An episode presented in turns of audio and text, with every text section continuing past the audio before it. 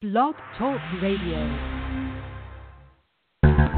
We are the heirs of that first revolution. Will a strong and united America still be a force for freedom and prosperity around the world? America has created the longest peacetime economic expansion in our history. We are the heirs of that first revolution. Good common sense and sound judgment of the American people and their essential love of justice. Hi, welcome to the Kudzu Vine for August 5th, 2018. I'm your host, David McLaughlin. Joining me as always, welcome Catherine Smith. Greetings from Atlanta. And welcome Tim Shiflett. Good evening, sir. All right, big show tonight coming on in about 20 minutes. Um, Lieutenant Governor candidate of Georgia, Sarah Riggs Amico, will join us and tell us about her campaign. Hadn't had a candidate interview for, in a while, so this seems like this will be a real good one. Uh, statewide candidate who really got some positive poll number news um, this week, and so that'll be coming up in just a little bit. Um, but before we get to any political topics, um, Tim, you know, if I get any bug problems going on at my house, it seems like you're going to have a little free time to use all that knowledge you've built up uh, for these many uh, years at your um, place yeah, of work. Uh, let, happy retirement. Yeah. Yeah, let let me let me quickly say I am retired and I never want to hear the words integrated pest management in a sentence again, okay? So there there we are.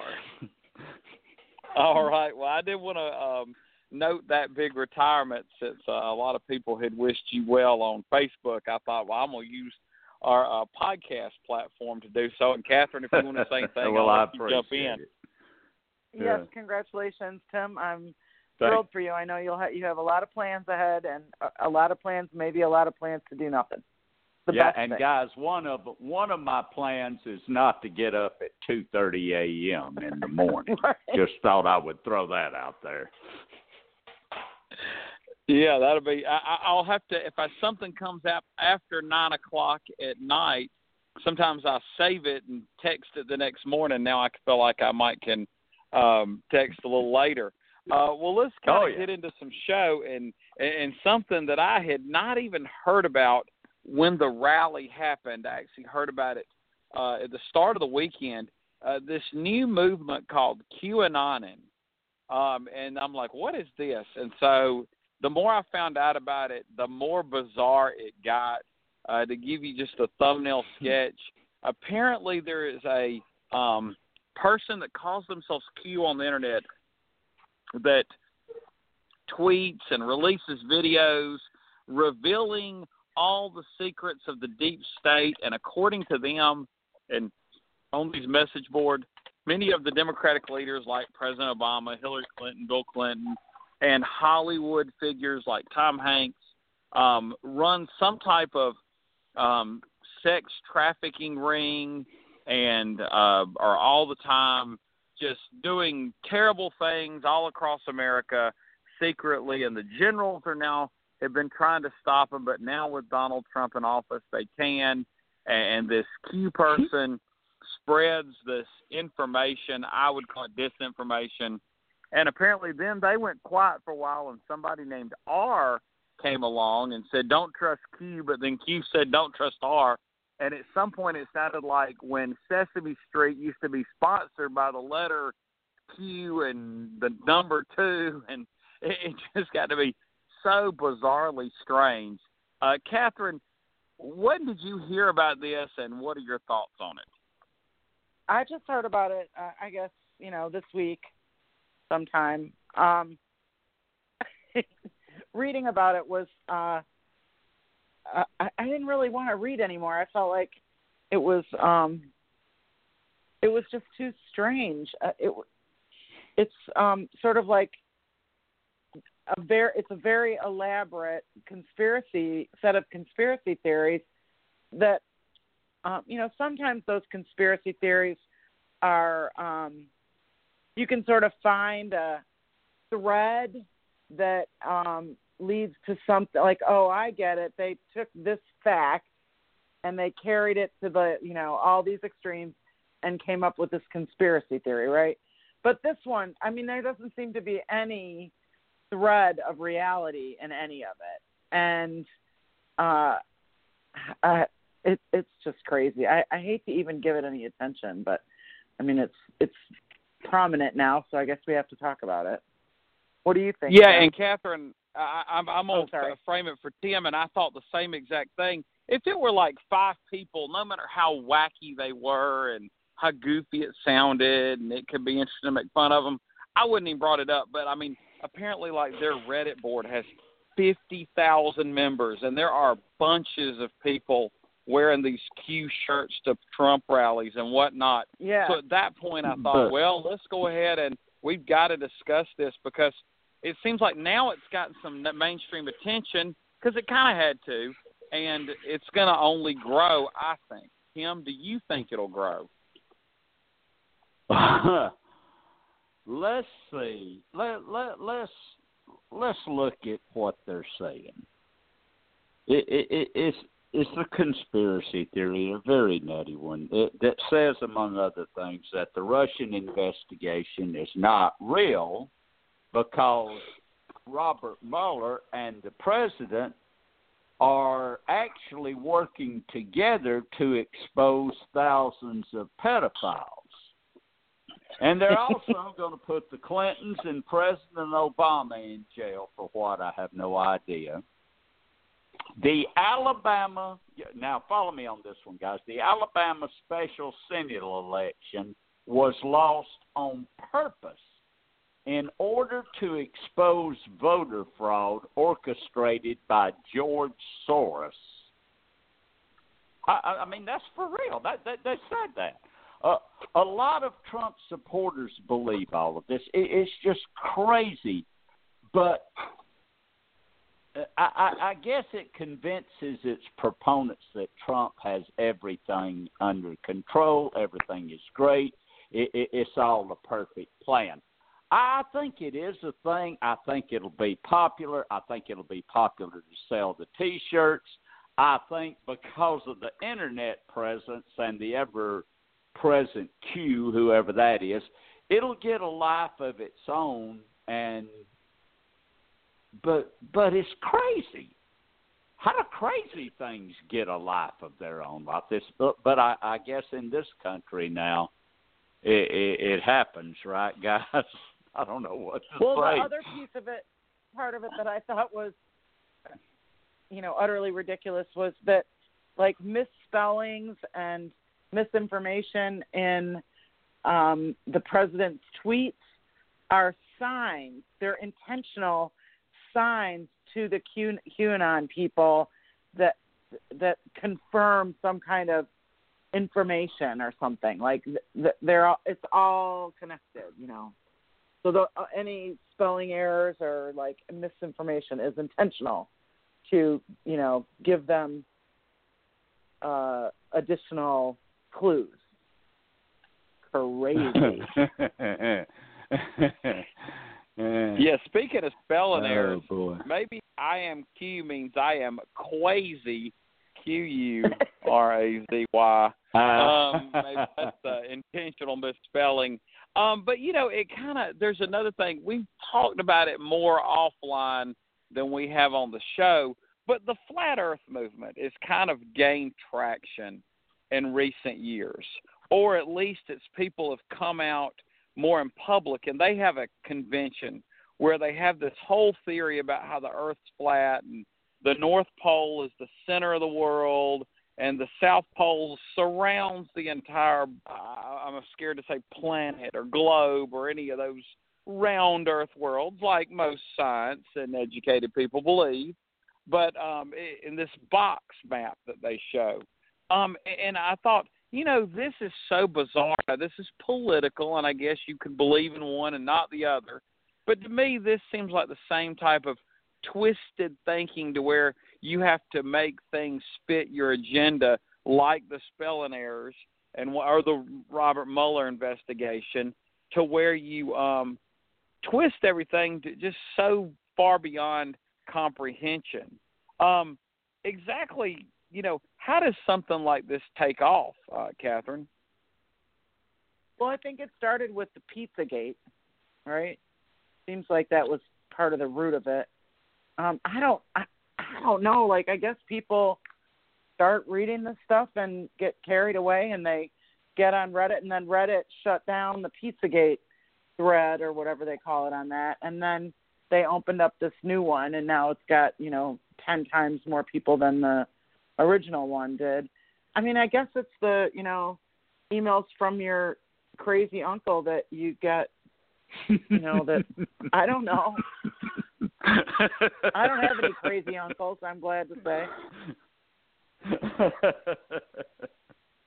Yeah, uh, I don't know. I, I, I remember last last year I went to Washington D.C. We were driving to the zoo up Connecticut Avenue, and I actually saw Comet Pizza and was like, ah, it's a real place. And, you, you know, and then I explained to my daughter who was 13 at the time this weird theory. I mean, the whole time like these this is crazy, and she was like, oh, this is totally crazy. Like, how do people believe it?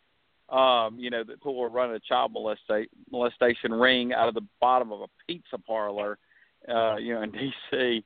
Uh, but and then the the guy and I explained how the person came up and was going to shoot people and had a gun, and it was just and just like what a bunch of weirdos. And but you think if this key person, um, and they may be a puppet master that doesn't really believe what they're selling. But what if somebody acts on this in some kind of way? They pick one of these figures out because some of them may not have Secret Service protection or have private security like some of the Hollywood stars were. What if there's some mm-hmm. violence out of whatever this nonsense they're selling, Tim? Well, see, what if they turn that violence toward the most inviting target, one they can actually see and get their hands on, and and that's the media, and the president is not helping anything, you know, yeah. by whipping up this hatred for them, calling them the enemy of the people. Well, if they're the enemy of the people, then they fit right in with this conspiracy theory. And, you know, they're people we've got to watch and people we've got to do something about. You saw the videos, guys, of what happened.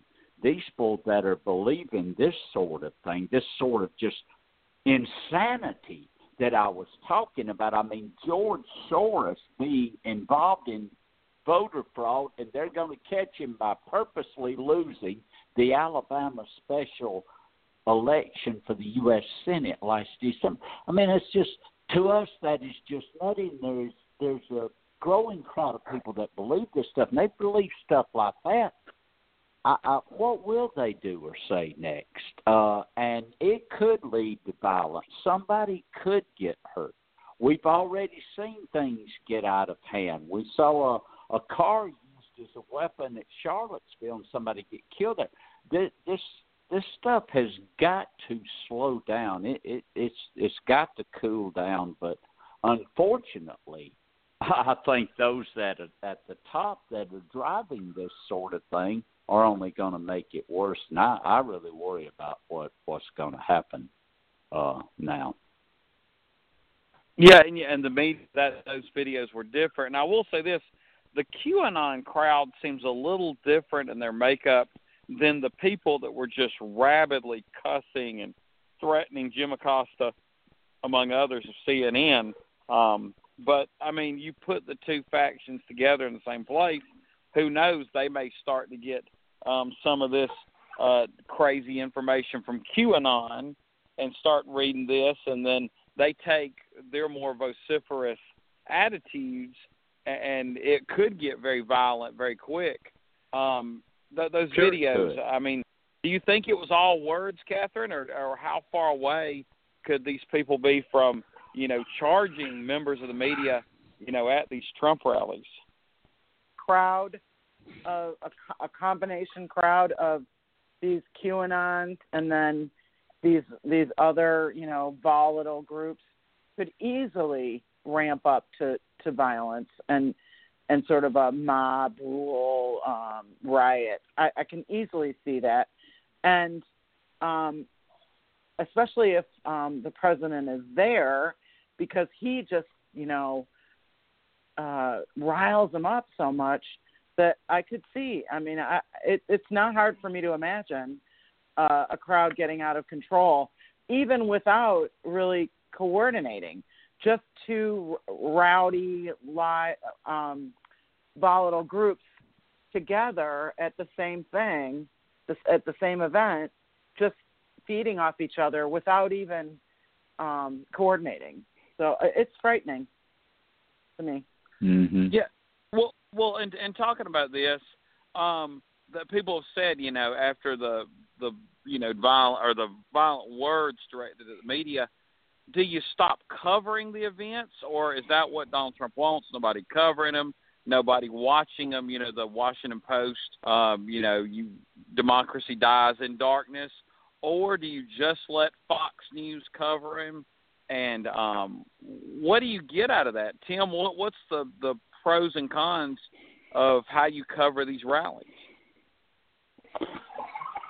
Well, first of all, you know, you you you've got to cover the rallies. Everyone does.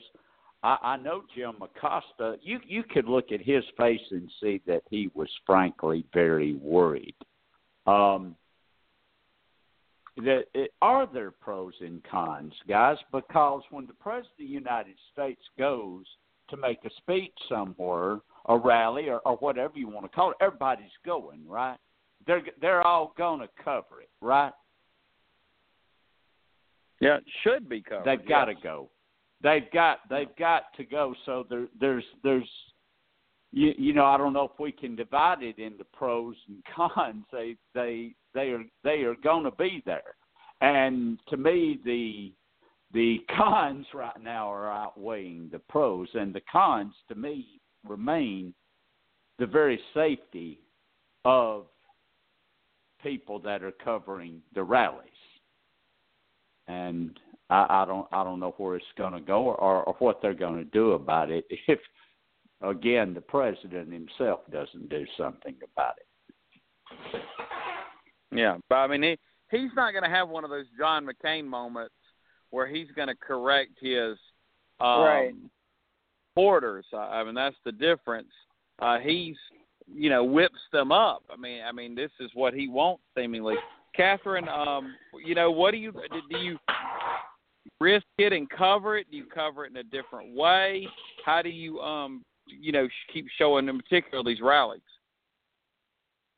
Well, I think I mean I think they have to continue to go in some in some format. I mean I don't know if they'll start, you know, if um the media will start having their own security, which is scary and it's it, just the idea that, that that would be needed or if they figure out a way to sort of cover it in a more remote way, you know, if they have drones filming it and then they're, you know, um covering it uh the the commentary from afar which is also scary that we we're so divided that we can't even be in the same the me- media can't even be in the same location as these uh Trump supporters I don't know what the answer is but I'm sure the um big media companies are thinking about it cuz they've got to worry about the security of their um on air staff and their support staff so it's I think it's very scary. It must be very scary for a Jim Acosta or any of these um people who are out there covering the, these Trump rallies. It must be frightening, I would Mhm. think.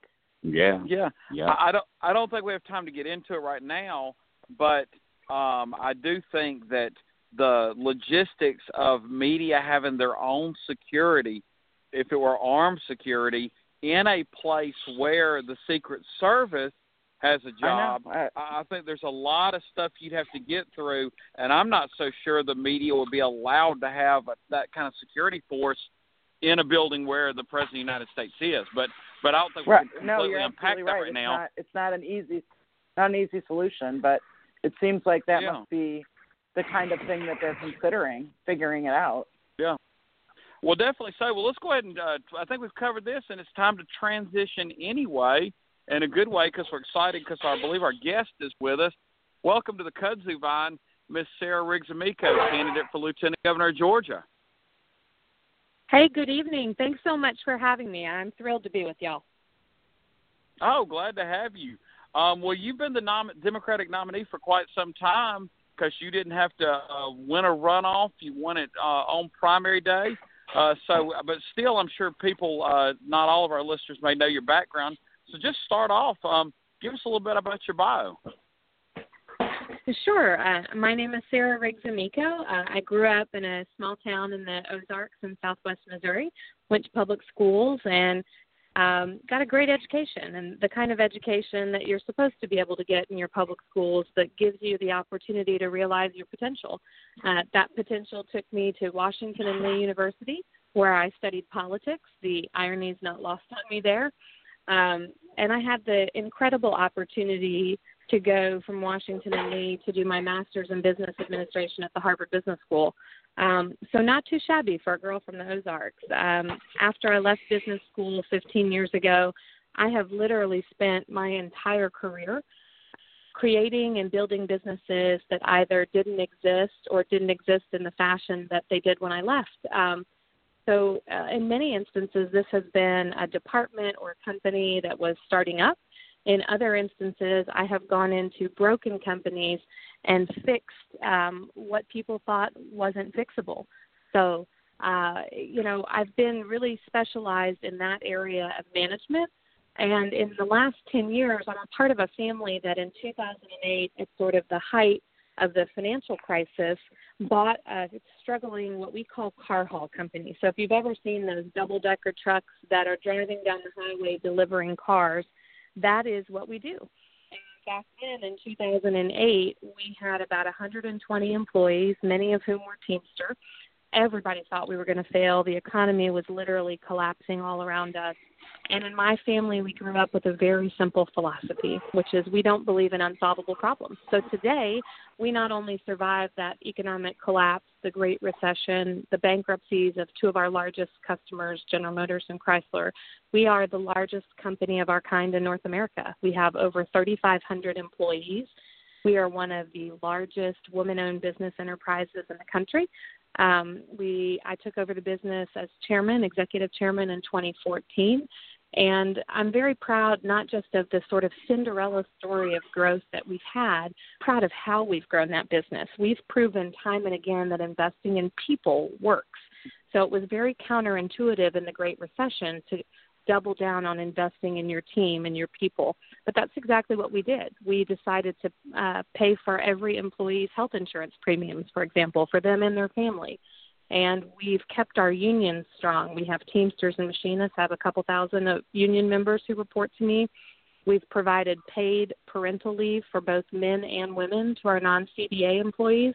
So we've kind of walked the talk. And while too many of our elected officials were under the gold dome talking about how to get folks health care, I've been busy providing it. So I'm very proud that uh, we've grown our business. I'm proud that we've done it the right way. I'm proud that we take care of our people. But I think what the lesson is for Georgia is we need leaders who believe in investing in the future and investing in our people.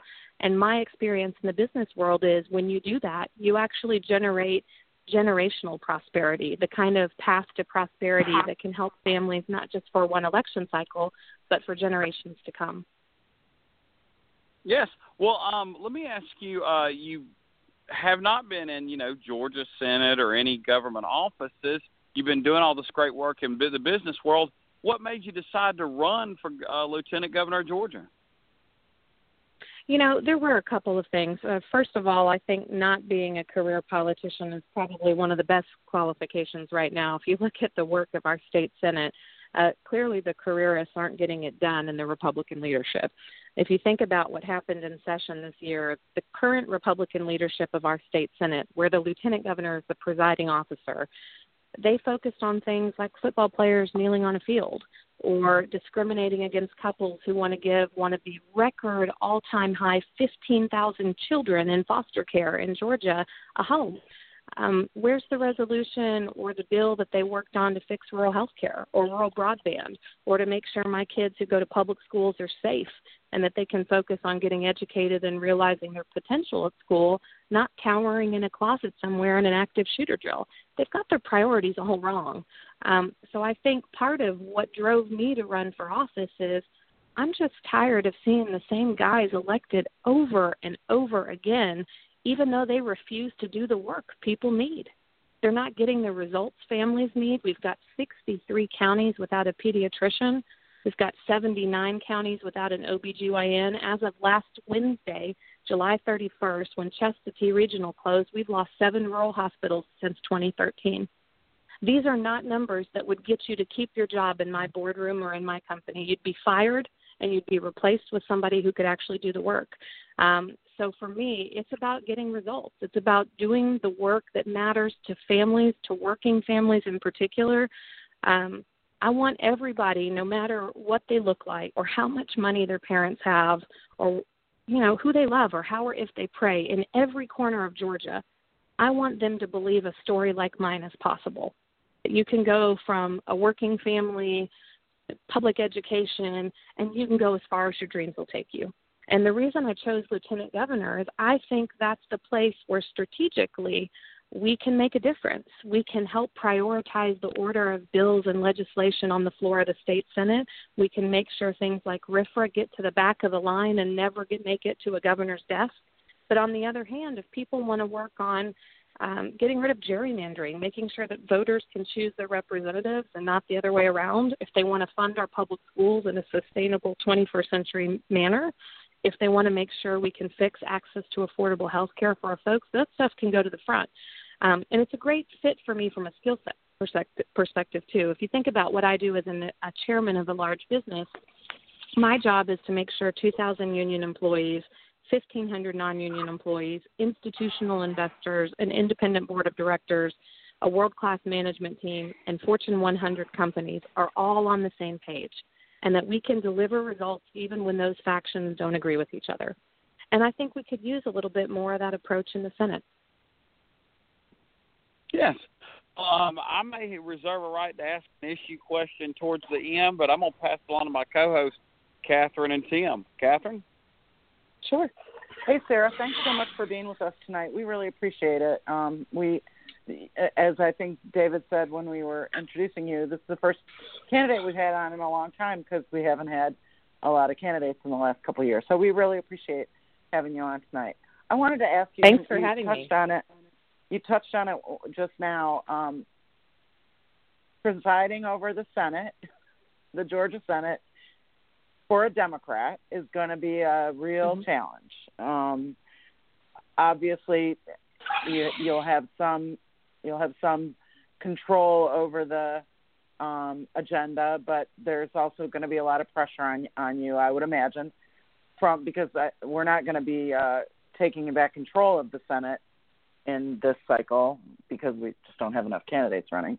But that's another story. Um, so how how do you think you'll be able to, you know, stop things like RFRA and access to health care and uh, limits on women's reproductive health, including birth control and abortion and all the things that our Republicans just love to bring to the Senate and to to both both uh, houses. How, how what's your um, what's your strategy going to be? Well, I think there's a number of things. So, number one, I think there are certain areas where it should not matter what your party affiliation is. You should want to do your job. If you are in that state senate, it should be important to you that people in our state, especially the 163,000 children who currently do not have health insurance in Georgia, um, the people, half a million Georgians who fall in the Medicaid gap. It should be important to you, whether you're a Republican or a Democrat or anything in between, that those folks have access to health care. And, and by the way, getting access to health care and making sure that we stop the rural health care crisis and the rural hospital closures that are happening all over the state is not just a moral issue. And believe me, it is that. Um, but it's an economic issue business owners, people like me, know that we're not bringing companies, offices, factories, jobs to locations without school systems our folks can go to or send their kids to. We're not taking jobs to places where folks have to drive an hour or hour and a half to have a baby in a hospital. Um, this is a real economic issue. And if you want to create jobs for more than just the next election cycle, you need to make these investments in healthcare, education, and infrastructure. So, my point of view is sometimes we need to reframe the issue, but this isn't partisan. This is about whether or not you want to take care of the people of Georgia. That's number one. Number two is the demographics of Georgia are changing, and so is the Republican Party. And the confluence of those two events will put many of the Republican state legislators' seats and jobs at risk over the coming years. And if they want a chance to keep them, they should agree to work on the issues where we can collaborate, whether that's independent redistricting, whether that's a sustainable way to fund our public schools. They have a vested self interest in actually putting some points on the board. And as Democrats, we've got to learn to work with folks who disagree with us on other things. You know, we're not always going to convert everybody on every issue. But if there's one issue where we can work together and get progress for Georgia, we need to be relentless in the pursuit of that progress. Um, and then the third thing I would say is look, if I win this job, I will be the first woman to ever hold that office in Georgia. And, and one of very few women, apart from, of course, I believe Stacey Abrams, uh, to hold statewide elected office in the Deep South as a Democrat. And I think the Republicans are really going to need to think twice before they want to play obstructionist they're going to need to think about whether or not it's worth it to them to take that on. We're going to have a media platform and we're going to be on the right side of the argument in terms of, again, doing the actual work and taking care of our people and making the appropriate investments for long term prosperity in Georgia. So, you know, I think we're in a really good position as Democrats. And again, for me, I don't mind working with folks who disagree with me. Um, I haven't always been a Democrat. I've been a Republican. I've been an independent. Uh, coming back to the Democratic Party felt like coming home to me. I feel it best represents my values. Uh, but I try to find a way to get along with almost anybody. And anyone who wants to solve a problem, I'm all in. I will work with you, no matter the letter next to your name on the ballot. But what I will not tolerate is people who refuse to do the job.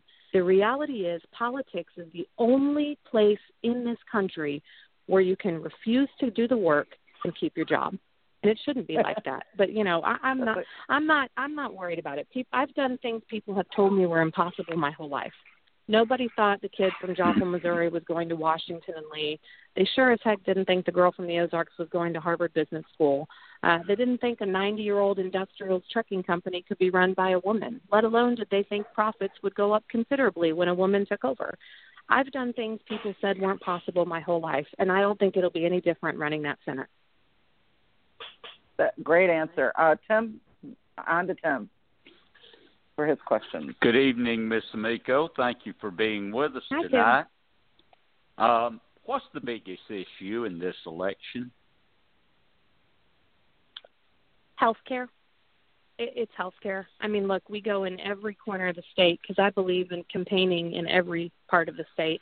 I have been up in Rabun County where I met a woman who had a heart attack with no health insurance um mm-hmm. and in 5 years she hasn't had proper checkups. And I said what what do you do? Her name was Robbie. And she said well I try to eat like they told me to and I try to exercise like they told me to. And if I'm really desperate I go to the ER and I hope for the best. But the thing I worry about is what happens to my kids if something happens to me. And uh, you know I met a 27 year old young man named Dalton um, who was born with a heart defect and later in life developed hypertension, and he has a hard time affording his medicines. And uh, the health conditions make it hard for him to keep a job, which makes it even harder for him to get health care. Um, I went down to Southwest Georgia in the opposite corner of the state a couple weeks ago, and I stood in front of Stewart Webster Hospital, 25 bed hospital, closed in 2013, um, partly because of our state's refusal to expand Medicaid and accept a return of $33 billion of our own tax money back here to help folks in Georgia have health care.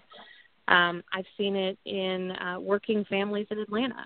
And it doesn't matter whether you're rich or poor, um, young or old, if you're minority or Caucasian, uh, and candidly, uh, if you're gay, straight, man, woman, Republican, or Democrat, health care is impacting your family in some way. And the sad truth mm-hmm. of the mm-hmm. matter is, the Republican leadership of the state right now has refused to fix it. And they've been in the majority for over a decade, guys. if they were going to fix it, if they had some great grand solution, we'd have seen it by now. They've had every constitutional office in the state. They've had majorities in both houses. They knew the problem needed fixing. They either are unwilling or unable to fix it. So for me, it's health care. And I would say a close second behind that, you've got to look at education and accountability. Just the refusal of some folks in government to actually be accountable for delivering results to our people. hmm Now, now you mentioned your background in the uh, public school system, and I noticed that that you send your uh, own children to public schools. So you are mm-hmm. a very strong proponent of the future of the public school system in this state. Is that correct? Oh, I am. I'm also the granddaughter of a 20 plus year public school teacher and the daughter in law of a public school teacher over in Italy. My husband's oh, a wow. naturalized American citizen. He wasn't born here but chose to be an American. Oh, wow. Um, one one more thing I want to wheel to, and it's about your business background. Mm-hmm. Does your business background affect how you view economic issues facing this state going forward? Absolutely. Um, it, it affects my view of economic development in the state in many ways. Number one is too mm-hmm. often, I think, Georgians um, are, in particular, the current Republican leadership and too many business owners are scared of unions. And I, I'm a proud Teamster and Machinist company, and they are highly skilled, highly accountable people who do incredible work for us. And we operate at unionized assembly factories for major American auto manufacturers like Ford and General Motors. Um, and candidly, they're some of my best allies in building not just our business, but the kind of business I want to have. Um, you know, our average driver makes seventy thousand dollars a year. Many of them make more than a hundred thousand dollars. They have full health, welfare, pension. Um, you know, too many politicians go on TV and you know they talk about these great jobs that'll move folks into the middle class and let working families send their kids to college. Uh, but that's all they do is talk. I'm actually creating those jobs, thousands of them. And so mm-hmm. it's changed my view it's not a coincidence. Um, you know, I, I think we've really tried to walk the talk. Um, it's changed my view of healthcare. The reality is when politicians tell us that it's too expensive to expand Medicaid or it's too problematic or too difficult or too expensive to solve the rural healthcare crisis, um, I see that in the end, employers are suffering anyway, right? We pay for insurance premiums for our Jack Cooper, my company's employees and those costs are going up and up and up and there's absolutely crickets from our state's leaders about how to fix that except that we should just provide less coverage to folks which is essentially by the way a pay cut. Um, so it's changed my perspective about why leadership matters. You know in the end a lot of us in the business community have taken the position whether it's on health care or whether it's on paid parental leave or whether it's on climate issues we've just decided we don't need a law to tell us what the right thing to do is. We're going to lead ahead of where our government, because too often our state governments or our Congress are dysfunctional and they're not actually solving the problems. Hmm.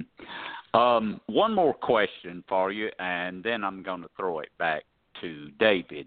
The latest polling shows that there's a partisan divide in Georgia of 33% Democrat, 37% Republican, and 30% independent or other. So obviously, any statewide candidate has to attract voters other than just their party base. So we have a lot of those listeners listening to us tonight, both Republican and independent, as well as our, our Democratic listeners. What would attract Republican and independent voters to you as a candidate, what would you like to say to those voters? Well, I, appreciate the question. I think, um, you know, as somebody who was a Republican and has been an independent and is now a proud Democrat, uh, I sympathize. I think the Republican Party, in many ways, has been hijacked by something that looks nothing like the party of Lincoln Uh, you can't be the party of Lincoln mm-hmm. and leave the work of the civil rights movement unfinished. Um, you know, mm-hmm. it's hard to call yourself the party of family values when you take screaming infants away from their mothers at the border. Um, I'm symp- I'm sympathetic. Uh, it, you know, it used to be the party of business, and then look at what's happened now between the tariffs that are hurting our farmers, um, a nasty political move on the part of our current lieutenant governor to strip tax credits away from Delta Airlines, the state's largest mm-hmm. employer, uh, mm-hmm. over a tussle with the NRA you know, this isn't the Republican Party of Ronald Reagan. I grew up, eh, you know, in the 80s watching Ronald Reagan and the space shuttle program and hearing my dad tell the story about being on a plane in the 1980 Miracle on Ice when we beat the Russians and the captain buying a round of drinks for the whole plane.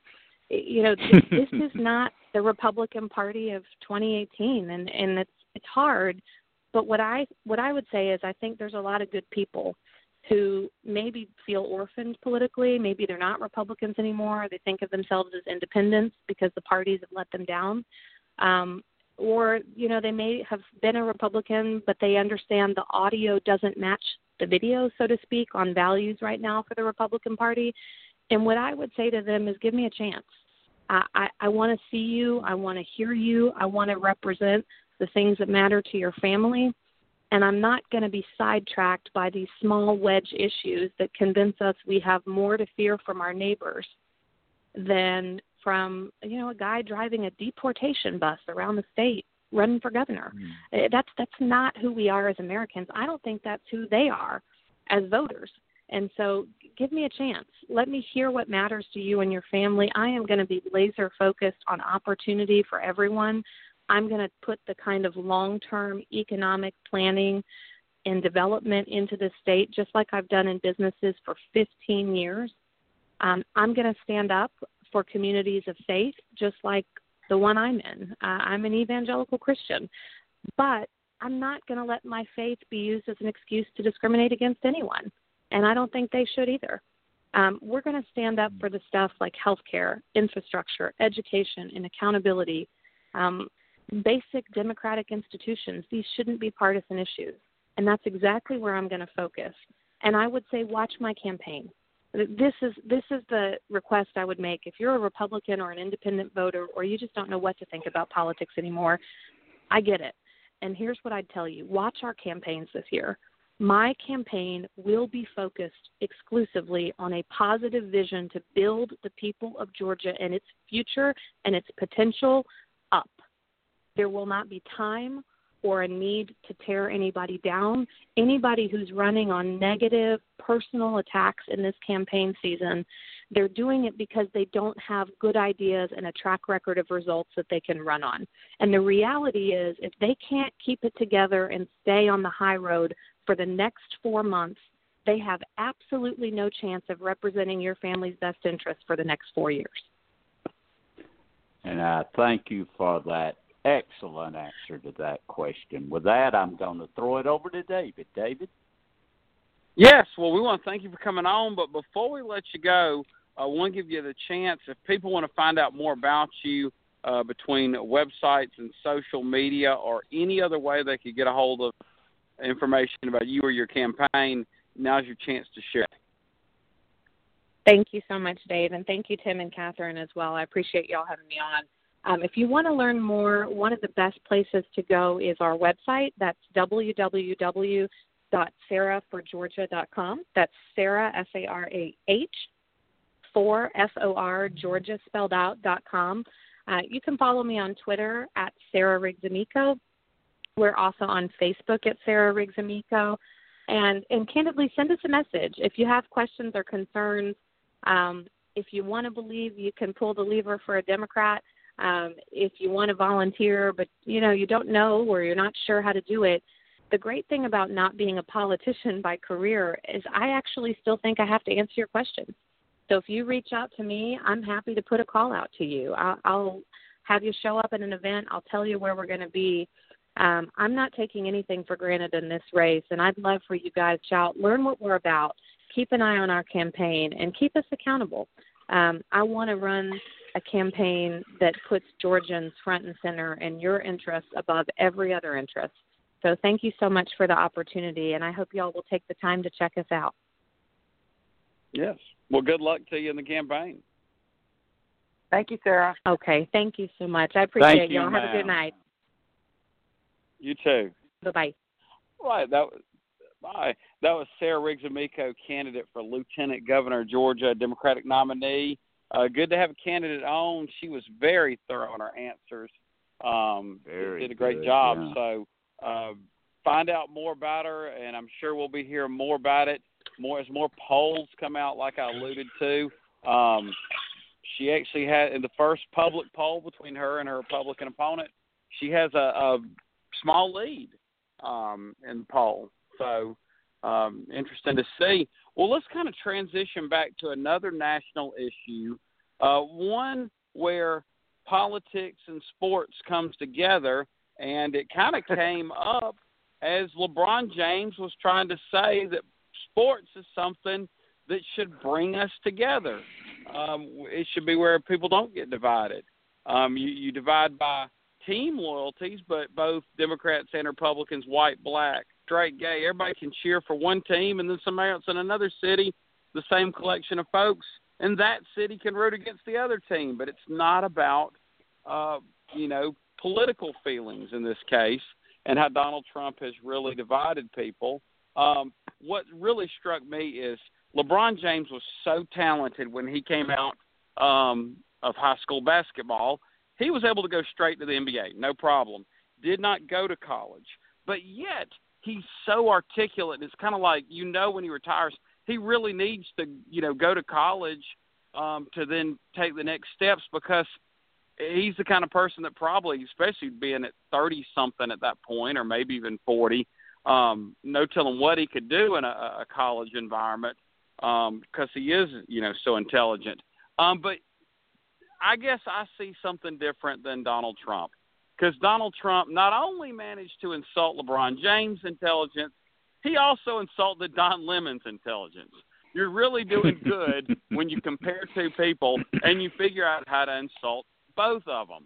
Um, but I guess that was what he was driving at.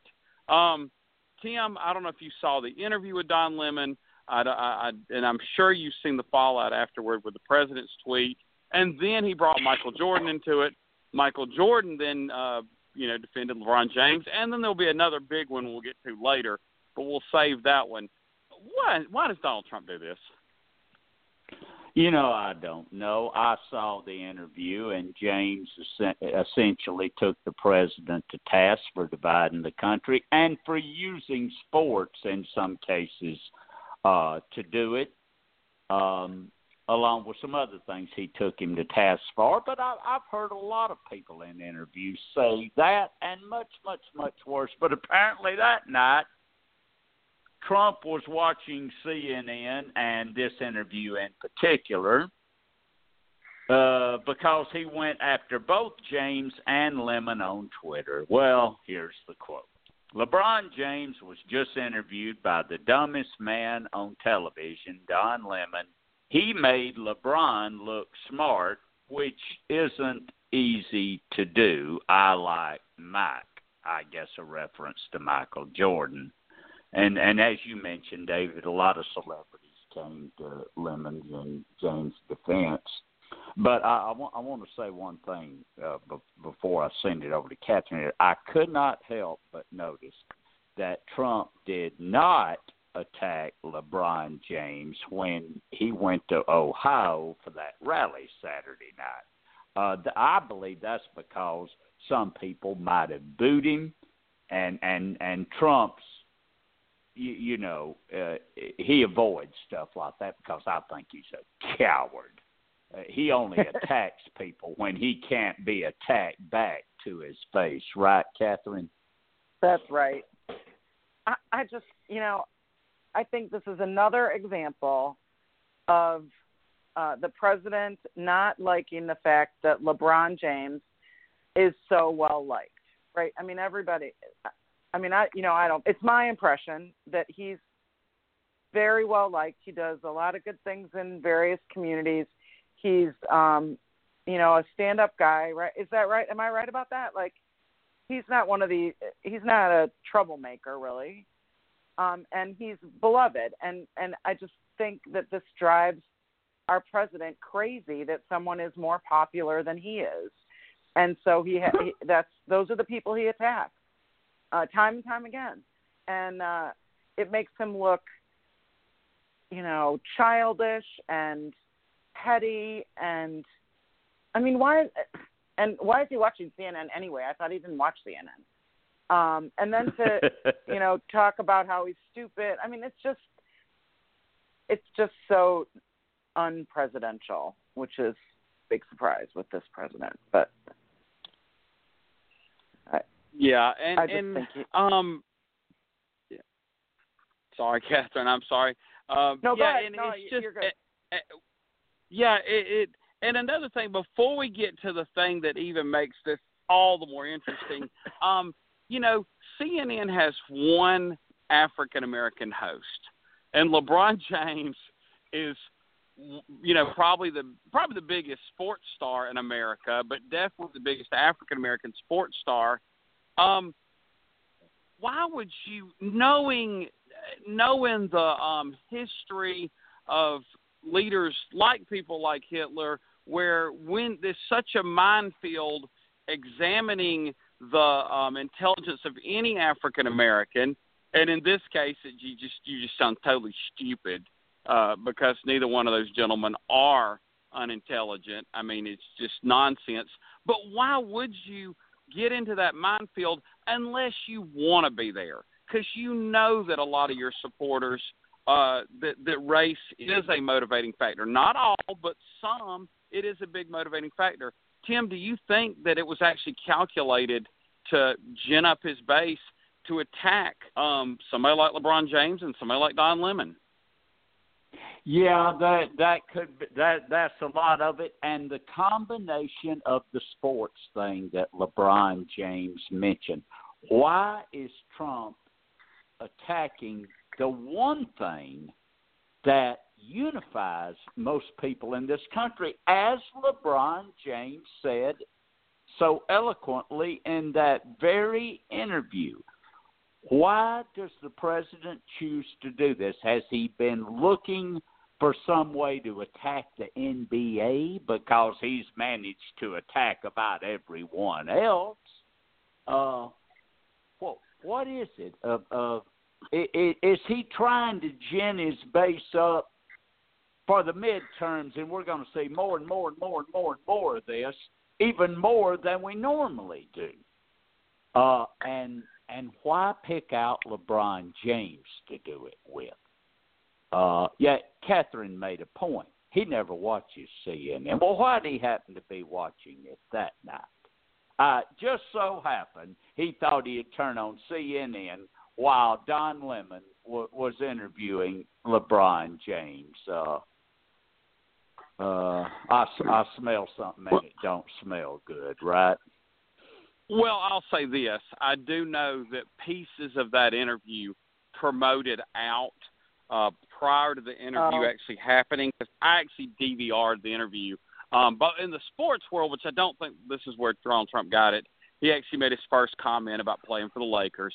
And then s- in the political world, he did um, actually, you know, I think at some point in the past on Twitter, and it was re-examined. He called Donald Trump a bum.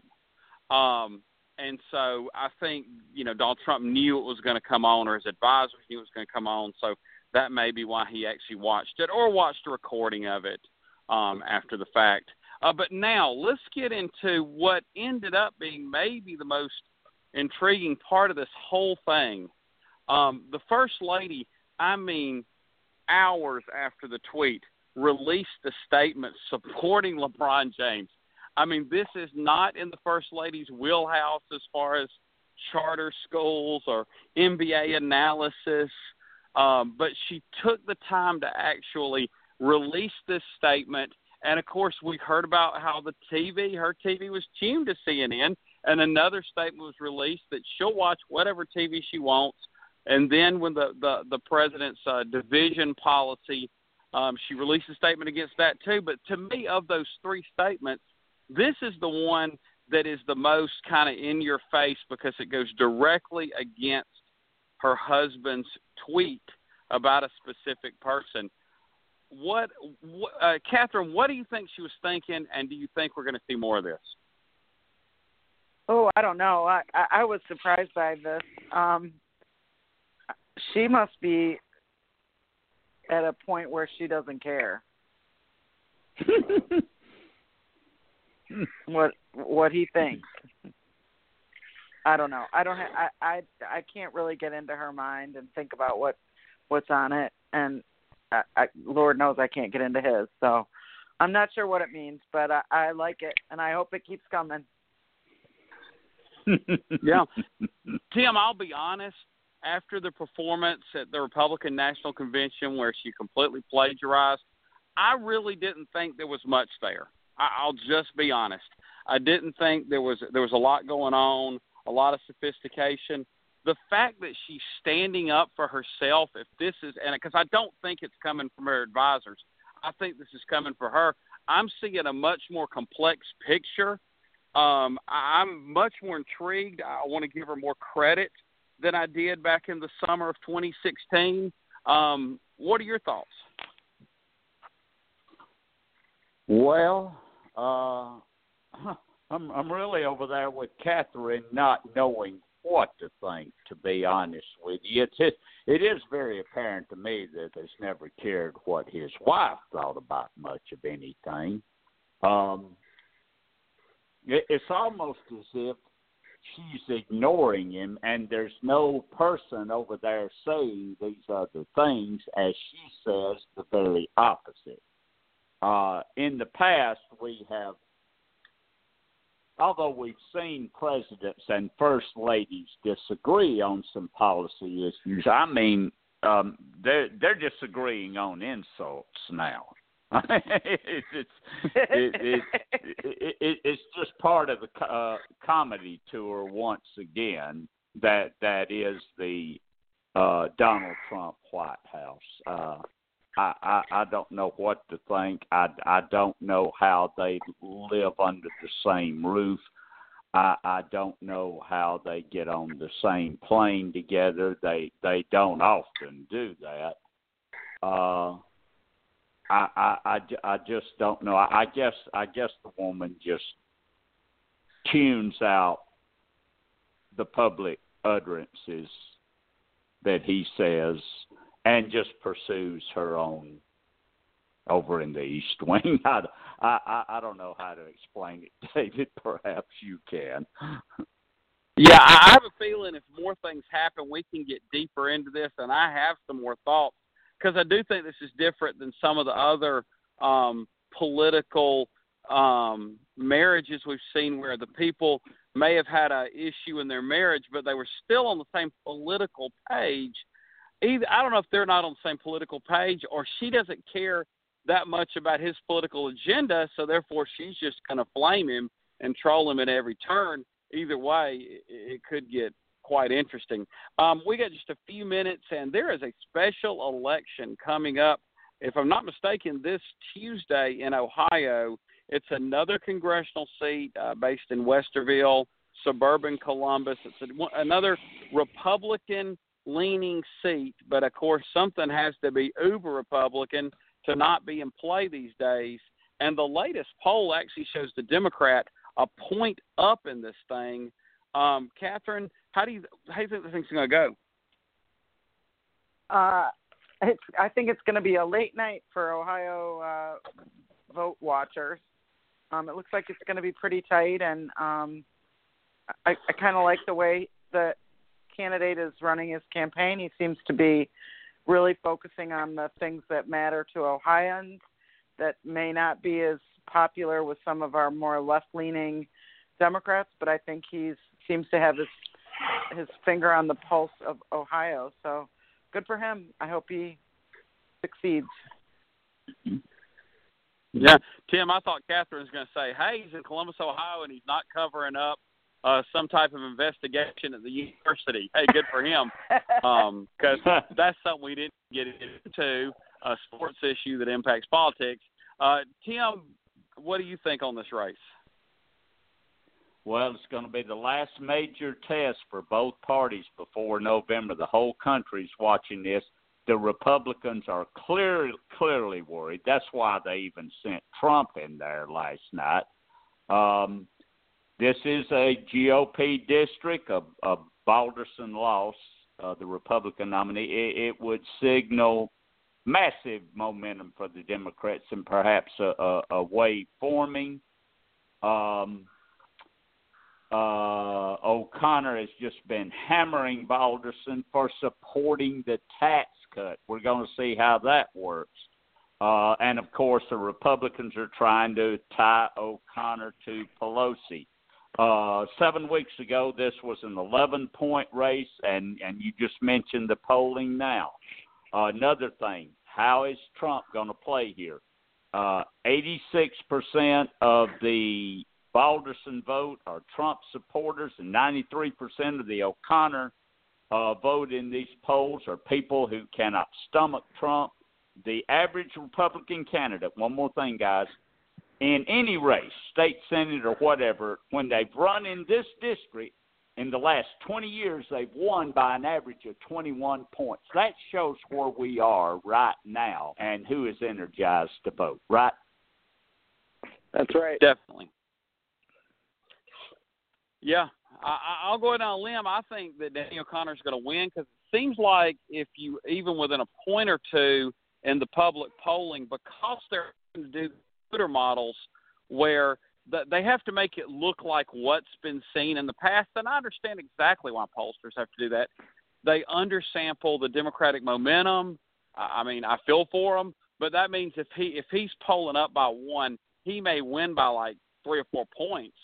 Um, you know Democrats outperform the voter model, uh, and so be interesting to see. Good. And it seems like Donald Trump is so toxic that he could gin up Democratic votes and then get out the vote effort just as well as he could um, gin up Republicans. And you think if it's a suburban district, either A, he's going to turn off uh, some traditional Republicans like we've been seeing, or those people that attack Jim Acosta that love him so, there's probably not going to be that many in this district. It's just, I would guess, because I've been to Columbus in the last few years, I just don't know that um, that city, the suburban area of that city, would have uh, you know supporters that would fit that profile that may be underperforming voting Republicans that you can turn out. Uh, maybe there are parts of the city I wasn't familiar with when I went, but big college town, Ohio State's one of the largest universities in the country, so you would think that it would have a higher college educated uh, population or people that aspired to college. Um, and th- that's just not a good profile for the Republican Party in the last few years. So um, I think it will be a fascinating election to watch. And if Democrats win it, it'll just be more momentum, and there'll be more things we can discuss out of that in future weeks on the Kudzu Vine. Good night, Okay. guys. Good night, Good everybody. night, are the heirs of that first revolution. Will a strong and united America still be a force for freedom and prosperity around the world? America has created the longest peacetime economic expansion in our history. We are the heirs of that first revolution. Good common sense and sound judgment of the American people and their essential love of justice.